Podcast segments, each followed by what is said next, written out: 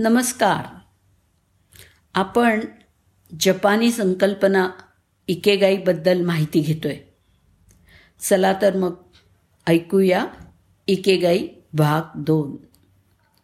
जपानी सूत्राचा वापर करून तुम्ही तुमचा इकेगाई नक्कीच शोधून काढू शकता. त्यासाठी तुम्हाला काही प्रश्नांची उत्तरं द्यायला लागतात. बघूया प्रश्न क्रमांक एक. तुम्हाला काय आवडतं? अरे हा प्रश्न तर अगदीच सोपा आहे.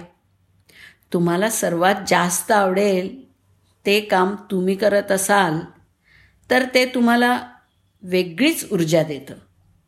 तुम्ही ते काम मजेत करता. जे करताना कंटाळा किंवा थकवा येत नाही. जसं बागकाम चित्रकला गाणं स्वयंपाक शिकवणं वाचन प्रवास संशोधन किंवा माझ्यासारखं गोष्टी सांगणं इत्यादी. यापैकी कोणतंही काम जे तुम्हाला खूप आकर्षित करतं. ते तुमचं कार्यालयीन काम असू शकतं कौटुंबिक काम होऊ शकतं किंवा तुमचं वैयक्तिक पॅशन म्हणजे आवडसुद्धा असू शकतं. आता दुसरा प्रश्न. तुम्ही कशामध्ये प्रवीण आहात? तुम्ही कोणत्या कामामध्ये चांगले आहात? तुम्ही कोणत्या कामात तज्ज्ञ आहात? तुमच्याकडे कोणतं कौशल्य आहे? हे काम प्रत्येकासाठी वेगवेगळं असू शकतं ज्यामध्ये तुमच्यात काही नैसर्गिक कौशल्य आहे. पूर्णता नसली तरी हळूहळू ती येईल. आता तिसरा प्रश्न. तुम्हाला त्या कामाचे पैसे मिळतील का? या कौशल्यासाठी तुम्हाला मोबदला मिळेल का? तुम्हाला काहीही करायला आवडू शकतं. परंतु या गोष्टीसाठी तुम्हाला पैसे मिळतीलच असं नाही. कदाचित तुम्हाला घर साफ करायला आवडेल. पण यासाठी इतर कोणीही तुम्हाला पैसे नाही देणार. आता चौथा आणि शेवटचा प्रश्न. जगाला कशाची गरज आहे? या प्रश्नाकडे लक्ष देण्यास देण्याची आजच्या तारखेला गरज आहे. तुम्हाला काय आवडतं ते तुम्ही बघा.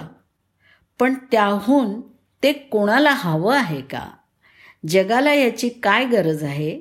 जेणेकरून त्यांचा प्रश्न सुटू शकेल.